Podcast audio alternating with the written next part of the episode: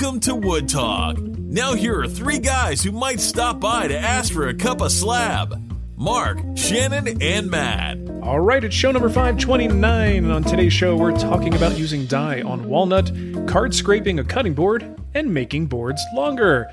But before we get to that, I want to let you know that Wood Talk is brought to you by Rockler. Rockler's been helping customers create with confidence for over 65 years. Rockler is giving away a $250 gift card to one lucky Wood Talk listener.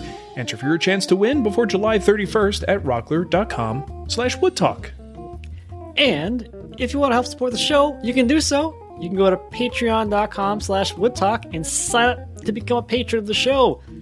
This time we're thanking David Thompson and John Clapp. You did take him out of order. You're welcome. You're John welcome. Clapp. Okay. Matt had this whole thing where we had like a list of four he had to read from, and I teased him and he said, I'm going to take him out of order. And I said, You're going to confuse yourself. And he took him out of order, and I bet you he's going to confuse Tune in next time. to the exciting find conclusion. Oh, that's that's amazing. All right, great. Well, uh, let's get right to the good stuff. What's on the bench? My bench is uh, packed, slid up against the wall, and doing absolutely nothing right now. it's a good spot for it. It is. It looks good. Hey, you know, this made me wonder where do people normally put benches? Like we, uh, I say we, but I don't know about you guys, but I tend to want that bench away from the wall um, because I need to get to all sides of it for presentation purposes, not necessarily It's a for big work debate purposes. item you're bringing up right now. Well, yeah, I mean, kind of unexpected. I hate to sideline us to talk about like a woodworking topic, but the audience hates that. Um, but I'm curious, like, if, if there are no cameras, if you're not doing presenting, what is the optimal position for the workbench? Away from the wall, right? Yeah. You'd want to be able to get all the way around it. That's my stance. Smack damn in the middle of the shop. For me. Like you got to get to all sides. But I guess if you're pressed for space, like I know, like Vanderlist's uh, small shop in his basement that he used to have, uh, or probably still has, is like he had no choice; it had to be up against a wall. I think it kind of depends too on like your overall shop, how you use your workbench. Because I use mine like an assembly table too. Yeah, So in that in those cases, I need to get on all sides of it to walk around it or whatever. But I don't know. I just I just like being able to. I like the freedom to choose. yeah. I know a lot of If you got people who luxury. rely upon the wall for stability. Like it keeps their bench from being from walking or whatever as they do heavier build a work better on it. workbolting. Yeah, that's Yeah, kind of what I say too. like You're bolting bench your bench to the wall. You got some other big issues to That's solve. cheating. No, I mean, Right. Honestly, I don't. You know, when I'm at the bench, I tend to shoot from like three different spots, and it's always those 3 different spots. Mainly because my shop's too small to have. Like, if I need a wide angle, I can only go in one spot in the shop. There's Yeah. not enough room. But I love like setting up. I almost have like different workstations. Um, so I can like set up uh, like a, a bench hook or something on one area of of the uh, the bench. I'll have a shooting board on another area, um, and like I move around the bench, you know, depending on what I'm trying to do. It's Absolutely, got to have room all the way around it. Yeah, makes sense. All right. Well, if you don't, uh, you're wrong. Interesting sideline. Thanks for your opinions. Um, you guys want to hear a, a whole house and shop update thing? Is, do, do we want to do that? I'm ready. I think the 'Cause here's the listeners thing. need to hear because they last have last time they heard you were closing on a horse barn. So Are you moving? Here's the problem. Turns out I'm moving. I'm getting confused on where the timeline is as far as like the audience perception. What are they watching or listening to? And what have they heard last? So you're right. I have made vlog videos about this. There's been updated information, but not on this show. Well, case in point, oh, we we had an email on our inbox that basically said like the subject line was something like "You guys unquit?" question mark question mark question mark. I replied to I replied to this guy directly because he's like, "I thought you quit. Like, when did you start it again?" And I'm like, "Dude, I hate to tell you this. We've been sponsored by Rockler. We're like, we're we're, we're going into our third year now." um, so I, I had to like go back and I'm like, I think it was like episode, you know, 460 something or maybe but yeah so if the point being like we've talked about like we don't really talk about wood talk that much on our other channels whatever you want to call it um Yep. And probably we should. You would think. because once we quit people are like they're I'm gone. bad at and i know a lot of people who cannot stand my videos who just want listen to me on on on wood talk or maybe on the lumber update if i'm lucky. They can't if they don't want to watch my stuff. You know, it's terrible. It's awful. I agree with them sometimes. So you know if they want to know what's going on with me i have to say it on wood talk so yeah. Yeah. point being say it again because last i heard you were you you were you were going to start raising horses and Yeah, yeah. Stuff. uh, well, the funny thing about this, the ironic thing, is that the people who hear this will have the absolute most up to date information for now, and then they'll be behind again in a couple of weeks right. because I haven't really talked about this too much. It'll be July. Okay, so here's the deal. Uh, we definitely did not go down that path of, of buying the big property with um, uh, what do you call it with the horse barn on it. Uh, lots of reasons. My vlog goes into a little bit of detail about that, but uh, you know, some people are really dumb, and uh, it wasn't us in that case. Uh, so it just it was not panning out. It was a seller who clearly was not interested in selling and is uh, going through some weird stuff. So uh, we got out of there and decided to change the game plan. And this relates to our previous conversations that we've had about zoning and how tricky that can be. Because one of the things I found out real fast, Matt, when we were talking about like giving a call to the county and looking Yeah. at the um, you know subdivision rules, is the question of employees Yeah. it wasn't that we couldn't have a home based business. It was more that we couldn't hire anyone. Now, you know, is that something you could just kind of fly under the radar with? Probably, but do you want to? Well, to a certain point, until you know your business actually grows to a point where you're like, well, crap, now what? Yeah, and you're kind of stuck. So we we started to look at all the other properties available. We just could not find something that had. I mean, look, most horse properties. The way this goes, people who are horse people, they put uh, so much of their time and effort into horses. I think for them, the house is a secondary concern. It's literally Yes. not something they're too worried about. Yes. Yes. right? So when when the horses are getting all the money love, the house isn't, and we're just like, "Ah, I don't want to make this a major downgrade just for the sake of the property and you know They're living in a mobile home. yeah, Got a it's- glorious like horse barn and yeah, yeah. I, I hear you have an can do a, a renovation series. That's Yeah. super popular. yeah, people hate that. Nobody wants that. so, so you know, you could just hire Matt and Donovan, and they Oh, could come do the renovation oh, that's for true. you. well, when you're done, I mean, you're going to want to keep this going, right? I People would watch video of you sipping lemonade on the deck while you watch Matt and Donovan work. I would watch that. Well, that look, would be here's the so thing. meta, and I'd be into it. Here's the difference between like me and Matt on this. If I'm bringing someone else in to do the work, they're doing the work. Well, that's it. I ain't doing anything.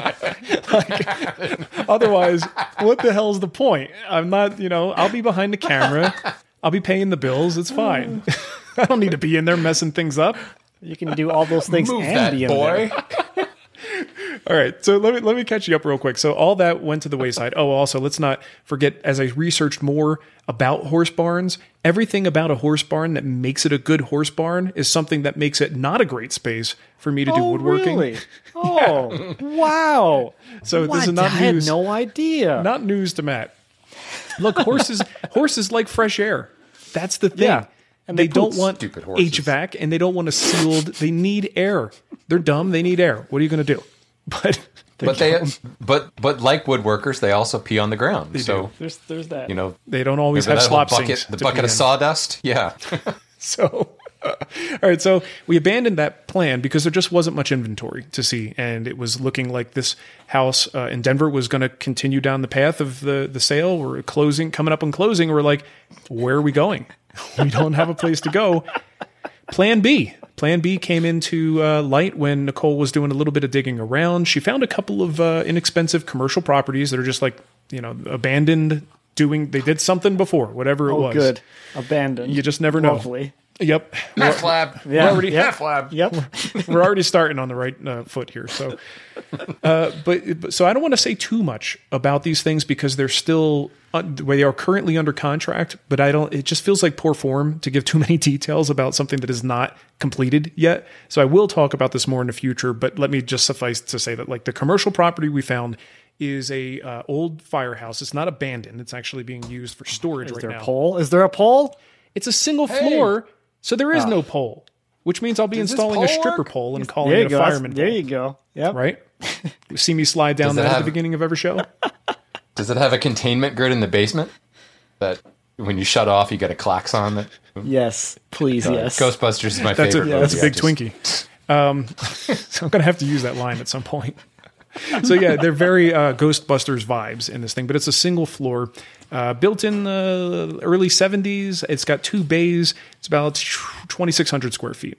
So Okay. look real promising, super clean. Probably needs a little bit of you know love for uh, you know electrical and uh, heating and air conditioning. Probably maybe some interior walls for insulation because it is a block wall uh, with brick on the exterior. And I mean, very, very promising. And the price is right. Uh, this financially for us, when you're moving from Denver to Missouri, in spite of the market being crazy, it's proportionally crazy. So when you sell in Denver and then look at places in Missouri, the financial picture changes a lot. So um, we'll be in a pretty comfortable position. And I'll have a place if it all goes through. I'll have a place where I could hire employees. I might be able to hire my brother-in-law Jay again. Um, it's it's looking pretty good. And then we were able to now look at houses simply as a function of what is not too far from this building that we're buying and what's not too far from schools or the school systems we want the, the kids to be in. Uh, and then the house search just became a little bit easier. Easier in the sense of finding options, harder in the sense that it's now more competitive because it was um, something more people are Right. looking for. Uh, so we had to be a little faster with our decision making. Uh, both of the offers on the house we wanted and the commercial space were accepted, and now we're in this whole waiting period. Everything's looking good, but you Oh, know, it's exciting. Commercial property's different though. Um, Oh yeah. yeah, you think so? like this is where like okay, realtor guy, I need you. Uh, this is why you're getting a cut of this. I don't know what the hell I'm doing. Uh, tell me where to go, what to sign, who to talk to. So it's a lot of zoning that has to be Does approved. your realtor know? Because a lot of realtors are residential or commercial. it's a husband and wife team. So the wife is our Nice. realtor, our primary um, realtor. Sorry, I get my balls busted about that on YouTube with the correct pronunciation of I would just lean in. realtor. I would lean in. So that's just okay, me, though. realtor then. Uh, so so the the wife is our primary uh, agent, and she uh, is doing all the the residential stuff. Her husband happens to be a commercial uh, real estate agent, so he is helping us on the commercial side. Uh, so we kind of just like happened into that. Um, the the real challenge here is the zoning, and it's not because what I'm doing is so weird or exotic or like too noisy, too much traffic. It's nothing about that. It's that they don't have a category for me Yeah, So- sounds right. right? I mean, you would, from Yeah, all the experience you had, you know that that's what, the, especially like with insurance and stuff like that. That's always the hang up. What the heck are you? We don't fit into a normal checkbox that's typically on these forms. Yeah. So we're waiting. That blows my mind in 2022. You know, I mean, God, that just Yeah. it's crazy. yeah. So because what you do, yeah, when you started, Mark, you were weird. You were an anomaly. Uh, Well, I mean, That's You're not, not a weird word. anymore. I'm still kind of weird. You're not. You're still kind of weird, but you have many other weird people with you. Yeah, there's You other know, weird that, ones. that frankly, if you think about like outside of our tiny little woodworking space, that are a hell of a lot more well known than than what you do. Mm-hmm. Yeah. Than what we do, I should say. if I'm allowed to group myself in in, in such esteemed company We'll allow it. as, as We'll Matt Cremona but yeah, I mean, you, you just just the the. I mean, you wouldn't call yourself an influencer, but I mean, hell, there's people in much bigger niches with hundreds of millions of followers. Ah, it just blows my mind. Which makes you wonder, like, what do they do? Are they, are they all just lying, Yeah. I don't, well, I or think do it- is is that why April went into like a brick and mortar millwork shop just so that she had a box to check? Well, let's let's be honest. A lot of this stuff is definitely going under the radar. They're they're kind of trying to lay low. I mean, if you're filming content most of the time, you're not going to make as much noise as if you're like a full scale cabinet shop. So you, you can do Yeah. that because you're not disturbing anybody.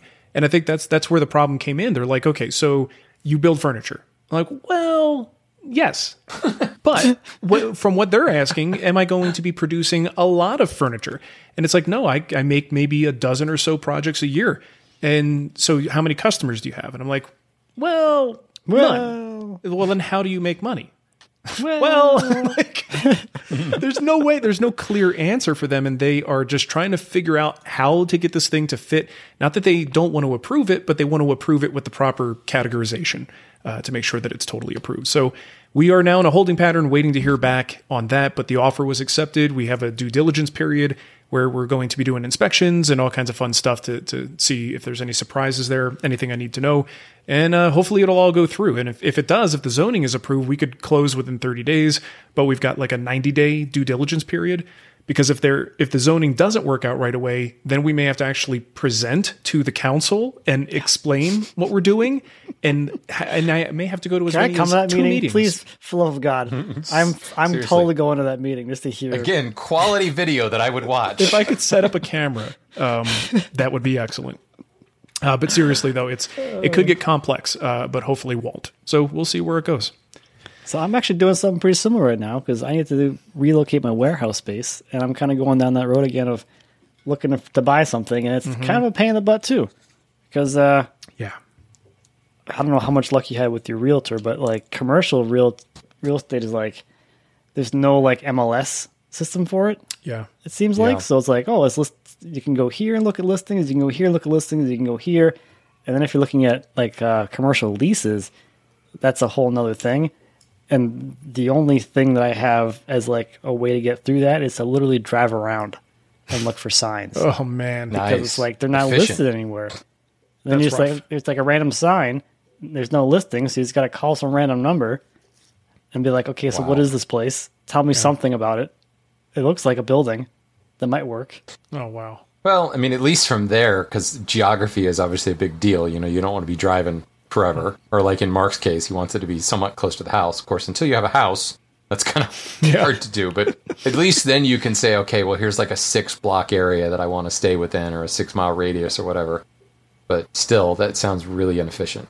It's terrible. Oh. And also a way to get in a car accident. You, you have to kind of figure out where the industrial districts are in each like city or area or whatever, and just drive there and look for vacancy mm-hmm. signs. So it turns out hmm. when you actually take yourself seriously as a real business, things get hard. Oh my god, Who would have thought? I hate it. All the more reason not to take myself seriously. Don't don't do it. I don't think it's Don't worth do it. And I'm I'm and I'm happier every day that school is in the incorporated name of my business Yeah. because it I don't get these questions. Yep. Yeah, you know exactly what you are, right? Uh, so that's it. I'll keep you guys updated as we go. But uh, I think the next after this uh, audio comes out, the next update would be probably from the from my YouTube channel if you're looking for the latest. And social media is usually um, up to date. But I don't want to talk about this publicly too much, so I'm not talking about it in stories or anything. It's kind of crazy. Shut your mouth. I need to shut up more. Um, what about you, Matt? What do you have going on besides the warehouse search? I mean, that's that's I think that's the most stressful thing in my life right now Sure. because you know you know how much I like moving. Oh, you do. Mm-hmm. There's there's that part that I'm not looking forward to. But uh, anyway, uh, we're we're continuing working on the uh, the house, and we're doing uh, some exterior stuff. So we got all of our windows installed. We got um, all the framing is done, and now we're doing trim work. So we're doing exterior trim, which it's uh, pretty crazy how like drastically things change when you don't have just Tyvek everywhere, mm-hmm. and you have like finished pieces going on. Like, oh, it's looking like the picture. Yeah, That's, starting to come that's the biggest one. Like, oh, I've seen this before. It was in a sketch I saw like a year ago, and here it is now. It's finally looking like that. Nice. What are you siding it with? We are using uh, poly ash by Boral, Oh, nice. so sure, it's made yeah. from fly ash. So it's got no organic compounds in it, and it like cuts and routes like nothing. It's, it's very very weird stuff. Like you can if you need to finesse it, you can use a um, utility knife like, to carve it. It's it's really weird stuff. Hmm. Does it like dull the heck out of your blades though if it's ash? Only once. Or huh? It's weird. Like you, you, the blade cuts perfectly forever on that material, but if you try to use that blade on anything else, not Oh. so not so good anymore. So we have like um, carbide blades that are just normal wood wood blades that are just dedicated to Boral now because they don't really they'll cut wood, but the saw is not happy about it. wow. I've never heard of this stuff. I just googled it. That's uh, it's goofy. It's really goofy stuff. And like you would think because it's it's basically like MDF but with fly ash instead of wood fibers. yeah. is Yeah. the best way I can describe it. It like it, it takes screws like perfectly well. It's like the it's a weird dream material, but you're like this is made from like leftovers of burning coal, Mm-hmm. pressed together. Well, that's why that's why I asked because that particular segment of the market, exterior siding, is doing just weird stuff.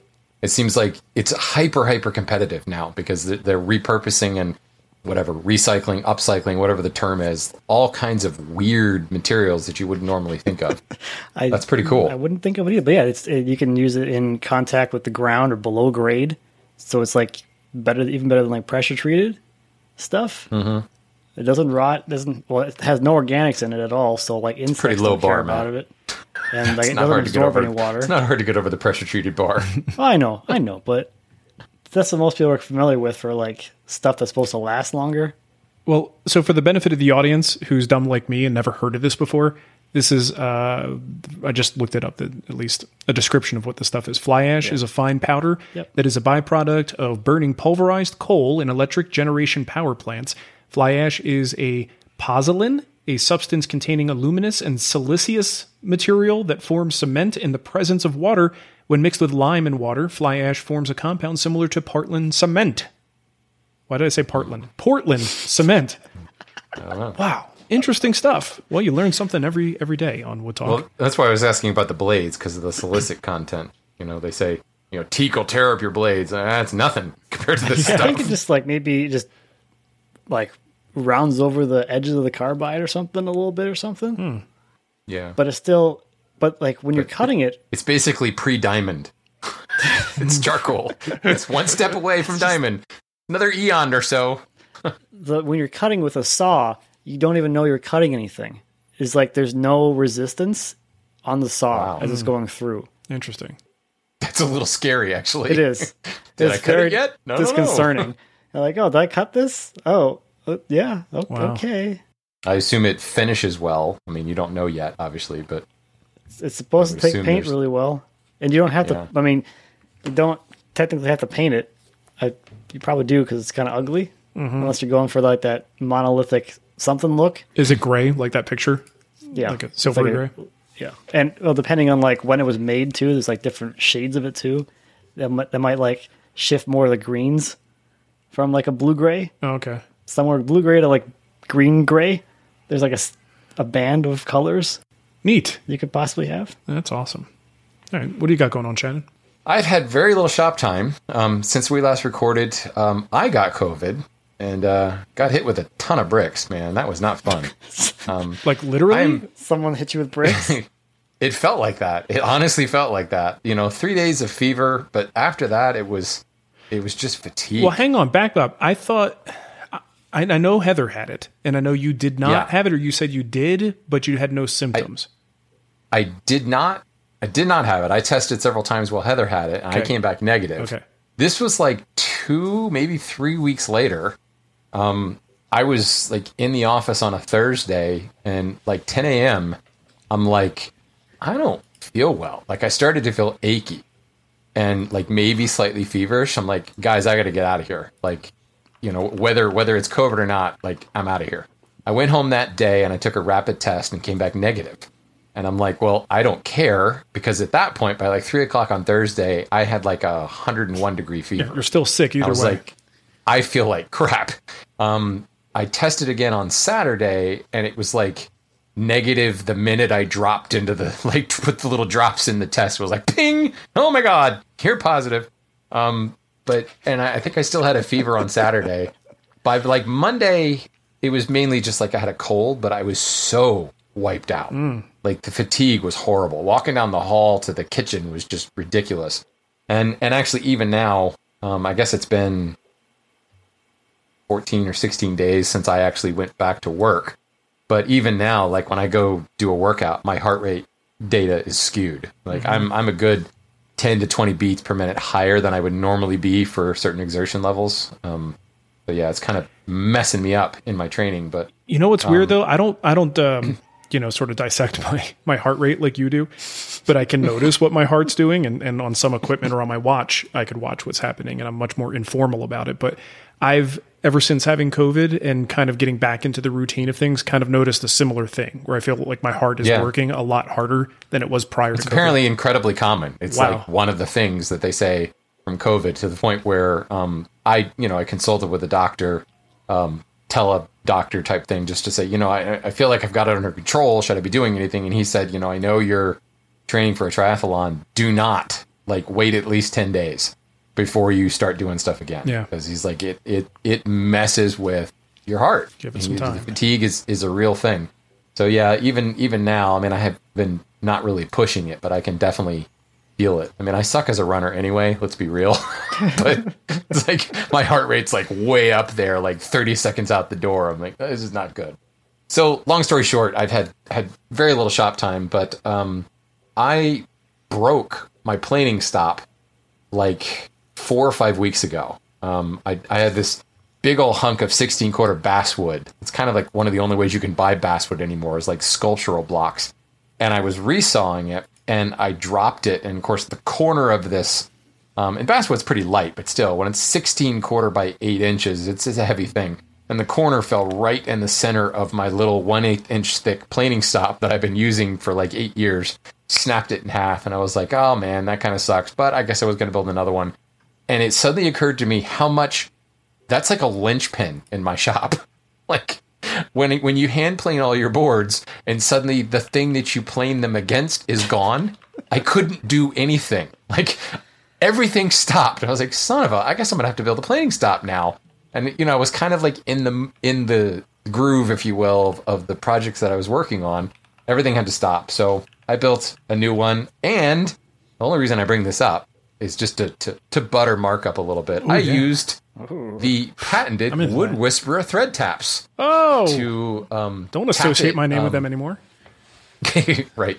Um, I, I tapped the end of my bench and used, you know, all thread, a piece I picked up at, at Home Depot so that I've got like a little adjustable slide up and down thingy that's uh, uh, secured into place with Rockler um, jig knobs, a little diamond or star shaped rubber knob Yeah, thingies. those are cool. So yeah, Uh, th- th- that's that's literally all I've done in my shop since we last recorded. All right. So yeah, I'm exciting. Nothing wrong with that. Got something done at It was least. a really long-winded way of saying that. It's very on on brand for me. You want to you want to know something? Uh, I know the guy that like makes all the decisions for who speaks at the Denver uh, Woodworkers Guild, and uh, he said you talk a lot. so Is that true? that's the truth. doesn't uh, it doesn't help that they gave me like this really really broad topic. Yeah, Can you talk about wood? yeah, Like, oh, you asked for it. yep. Strap in. We're going to be here for a while. It's your own fault. So dirt. Got to start at the beginning. Dirt. Okay, uh, I think we got kickback here, right? Um, Matt, you got the well. There's only one, so you can read that one. Yep. This is from Robert. Uh, Robert says, I got a kick out of hearing Shannon talk about Missouri's methy characteristics. Whoa, baby! I bought a I bought a property in Jefferson County four years ago with a 3,000 square foot shop and a 2,000 square foot house. When I moved in, the shop had no electrical at all, and the wiring had all been stripped out. Turns out it had previously played host to a meth lab. wow. The previous owners of the house was an addict as well, and apparently his girlfriend overdosed and died there. Why am I reading this? Um, On top of I that, in the house next door lives a former meth and heroin addict and a current meth addict. Despite all these fun attributes, living here has been uneventful. Plus, the property was super cheap. Sure, it's got no electrical. It's got. good story, Robert. Thanks. I didn't read. All I didn't so read this basically ahead you of bought time. Some cinder blocks. you bought a stack of cinder blocks. This with isn't getting any better as I go. No, Okay. no, no. That, I'm not even sure why we included that here. Shannon, why, why do we include that here? I think he's just trying to prove the point that he made. I, I, I, I felt I felt slightly vindicated because honestly, I was expecting a nurse level blowback um, from saying that. Even though all I did was Google it and read what I what I Yeah. saw, I, it wasn't my opinion saying that Missouri had a lot of meth. I was reading the facts, so I was I was actually really surprised. Um, I will say we, we don't have any of this kickback um, written in here, but we've been getting a huge amount of emails like to Mark saying try this restaurant or go to this place or go to this museum. A lot of really Right. cool stuff.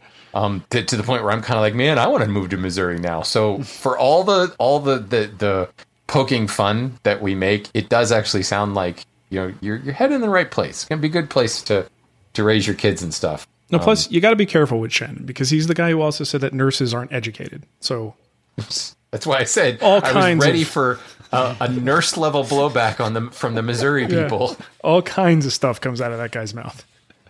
All right. Well, you know who else uh, could sell you stuff to build a meth lab? God, I'm so glad, so happy that's where you went. I mean, it doesn't have to be a wood shop. It could be a different type of uh, workspace. Shop. We all need T track. I'm sure. I'm sure T track is essential in math creation. Shop. Uh, what is it? The the the uh, what is this? The vac system that they have? The dust right vac system. Got to clean up all the debris. Yeah. Or that like like the the thing in the ceiling where you could hang like the plastic curtain around. That's got to be useful. for Absolutely. They got mean- PPE. right? Yeah. Finishing booths, Yeah, all that didn't- stuff. Well, Well, Cranston showed me how to use all that stuff. That's right. Well, if you're looking to build out your shop or change the layout, check out Rockler's Building Your Shop Guide. You'll find uh, workshop design and layout tips, free plans, workbenches, dust collection guidance, tool and lumber storage ideas, and more. Find a link in the show notes for this particular show, and uh, you can visit rockler.com on the homepage there. Uh, I actually took a look at this. I love when they put this stuff together because it really it, it shows you how dense the information is. It's not just I say this all the time. It's not just about shopping for stuff at Rockler. There's really great information, tons of articles, videos. You'll see some uh, faces you'll recognize here, and as well as i'm not looking at this heating. The second article in there about heating your workshop. Uh, you know, before you know it, it's going to be time to do that again. I I found a picture in here that is a picture of my uh, system that I had back in Arizona. Looks like yeah, I'm looking at it right now. I think that's mine. Either way, that's that's pretty good. Uh, no, seriously though, lots of articles. Any stage of setting up your shop and getting things together, and then of course because of what Rockler does, they usually have all the products that you need uh, to make that stuff happen. I I wonder if your outfeed table thing is in here, Matt. probably I don't. I'm scanning quickly. I don't see it immediately, but it might be. should be. Outfeed table skill builder. I don't know. Either way, uh, no shortage of inspiration here. You know what? I'm going to need this soon because I have a big old building to outfit and turn into some kind of awesome shop, and uh, I'm definitely going to be using Rockler's resources to help me with that stuff. So, good deal. Go to uh, go to the show notes for this particular show if you want the link, or right now on the homepage rockler.com, you get all that info. And hopefully that didn't cross a line. What we just did there. Yeah. I have regrets, you guys. They're, they're, they're about a lot more than just math. I've got a few regrets now. Okay, let's get to our questions. So, first question is actually in the form of a voicemail. If I could find the right screen, here we go. This guy having trouble with some some situation he's in. Hey guys, I'm hoping you can help me with uh, an issue I'm having on a project.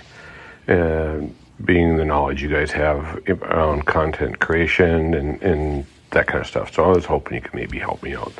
So here's what I've got I've got a project that I'm working on. And this guy is a content creator, and, and we'll just we'll leave his name out of this one for now um, but and I knew that was going to happen when I took on the project. He was going to do some videotaping. He was going to do stuff, but it was like, oh my goodness! Like every time I turn around, I'm trying to get some work done, and I look up, and there's a camera in my face, like all the time. I can't just I like I turn around and it's like, oh my god! It's just, it's just like it's too much. So, a couple things I've tried is actually I, you know, I started out with donuts. It's like maybe I can put him into a sugar coma with donuts if I just give him enough donuts and do it that way. And I kind of didn't really work. And then, then I started bringing cookies, and I even brought milk. So I got started bringing, you know, boxes of cookies and gallons of milk, and thinking maybe he'll just like go away. Nope, nope, nope. That didn't work either. So, kind of at my wits' end here of like, what do I do?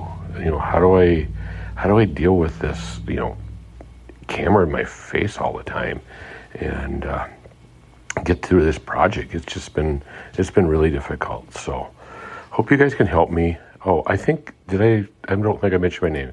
Uh, it's Donovan. So, but anyway, thanks, guys. Uh, hope you can help me out on this one. And uh, yeah, thanks for not knitting. Oh, wait a minute. No, wait a minute. You didn't. You are you knitting? No, I don't know. Enjoy, guys. See you later. That's a tough situation. I mean, who would want to work in those conditions? Sounds rough. So very happy that's where that went. so, I mean, obviously never met the guy, so I wouldn't recognize his voice, but I was fully prepared to say, well, thanks for calling, Donovan. But uh, I'm just so glad that he took that out of my hands. It's- Yeah. So uh, Donovan is a, a good sport. He sent me that last week. He's like, "Can you just play this on the show?" Like, Heck yeah, I can. So good stuff. That's uh, Donovan, the guy who's doing all the great work on Matt's house, making Matt look good. That's Yeah, right. so, like Matt, that. what that is how it going to take? How, how, how is it going to solve it? Is it the wrong donuts, the wrong cookies? I think what project completion would solve it. just getting it done. I'm thinking you should milk it and see if you can get tacos out of it. That would be I'm. I'm ready to get a the milk. So I mean, Can't be pretty cool. Cookies and milk. Stuff of champions. All right. Uh, I think Shannon, you got. tacos con leche, Oh, God. That sounds terrible. doesn't it? you. Oh, boy. Okay. Anyway, this is this is from Mark, who's building a walnut credenza. he says, "I've been instructed to finish the air dried walnut with yellow transtint dye before finishing to prevent purple discoloration. Uh, is this compatible with a hard wax finish like Rubio or Osmo? And is it even necessary? Thanks for knitting, not quitting. Go Rockler, yada yada yada. Nice. I like that sign off. So, um, first and foremost, uh, yes, it's compatible. Um, all dye is is dirt. Essentially, it's pigment. Um, finely, finely ground dirt. Um, and it's in a solution. Uh, a transtint dye. Uh, it's a water-based solution. Some dyes are alcohol-based, so it is important to kind of know what the what the the solvent, not the solvent. What's the lute? What's the Diluent? carrier? Yeah, whatever. the liquid stuff. It's important to know what that is, but even then, um, you apply the dye, and then that liquid flashes off and leaves the pigment behind. So um, it really is completely non-reactive. It really has nothing to do with what you put over top of it, other than the fact that you have to be cautious about moving the pigment around. So, like if you're applying a wiping finish directly on top of a dye, sometimes you can kind of smudge it, move it around a little bit. So, a lot of times, what you want to do is seal that in with like a wash coat of shellac or something like that, so that it sticks in place, and then you can apply your, your wiping finish. Um, if you were spraying on your finish, then I think you could you could skip that whole thing. But whether it's oil-based finish, water-based finish, hard wax finish, you know, lacquer thinner-based finish, you know, epoxy pour, it doesn't really matter because all it is is dirt. In the truly simplest version, dye is just pigment, just ground up dirt on there. Stains, usually you got to be a little more careful because a lot of times stains are just larger particulates. Dye is really, really finely ground particulates.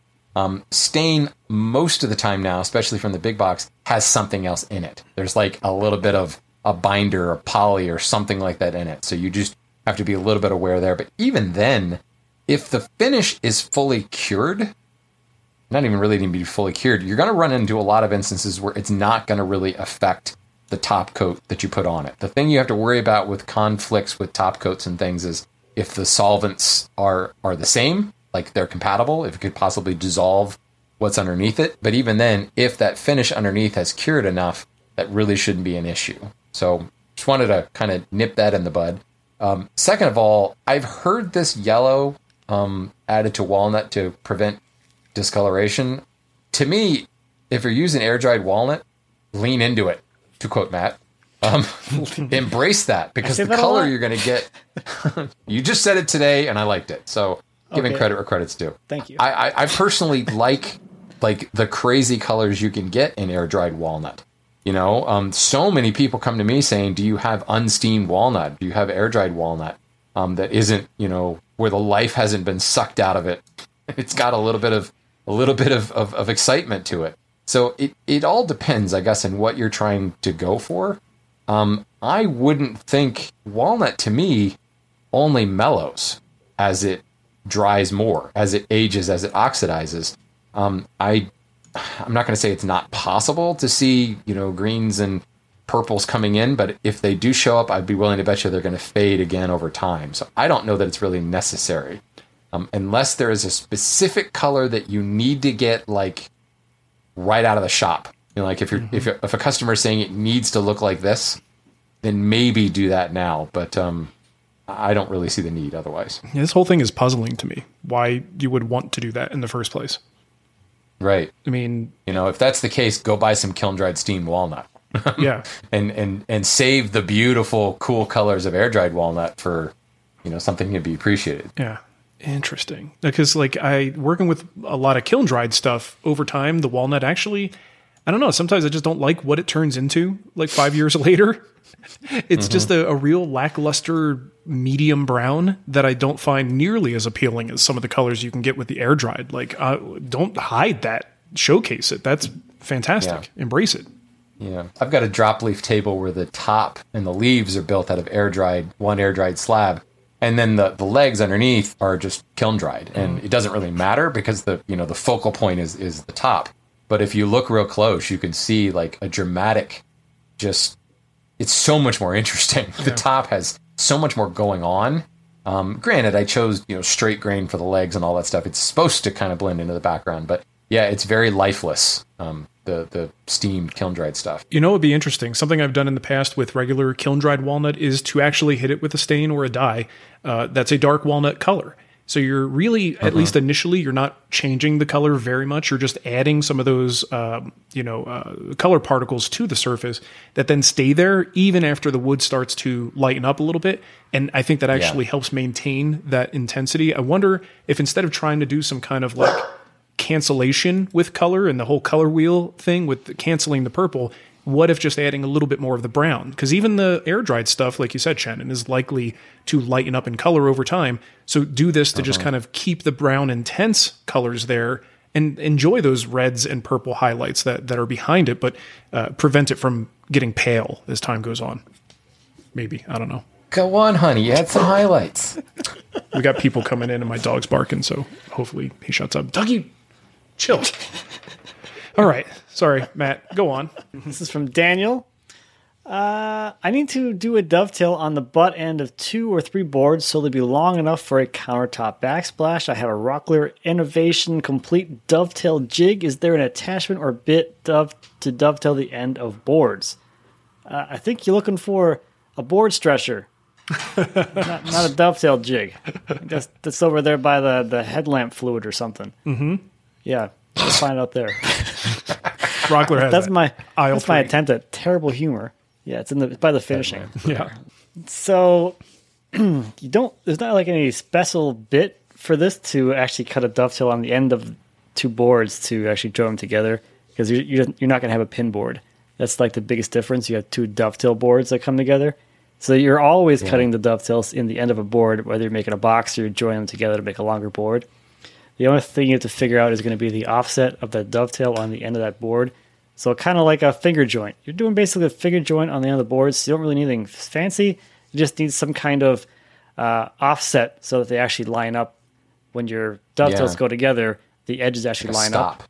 Yeah. So Don't- one of them is don't they have- offset a little bit. Don't they have stops in that dovetail jig? I know the Leigh dovetail jig had several stops along the top track. I'm, that, I'm not you know, familiar with this one, but most of them will have some kind of left to right stop. So you would have Yeah. to just kind of dial that in. And it should if be not offset a block by and a clamp. half the width of the bit. Is that or half the width of the dovetail bit? I think. Honestly, I would cut the first one and then like transpose the other one over top of it and then set the stop from there. There you go. You know, like you were doing like a hand cut dovetail transfer, I would do that and then just lock it in because I just don't trust myself. There you go. Just set it up and go to town. One bit, same bit. Uh, let's see. I got one here from Ryan. Uh, card scraping a cutting board is the subject. He says, Greetings from Burlington, Ontario, Canada. Love the show, uh, guys, and appreciate the passing of knowledge onto young and old woodworkers. My question is in regards to card scraping an edge or end grain cutting board. Would this technique work to achieve the desired finish of a regular use cutting board? What is the equivalent of a card scraped board to what level of sandpaper grit? Uh, would you use this technique if you were making a cutting board? Thanks in advance. Thanks for not quitting.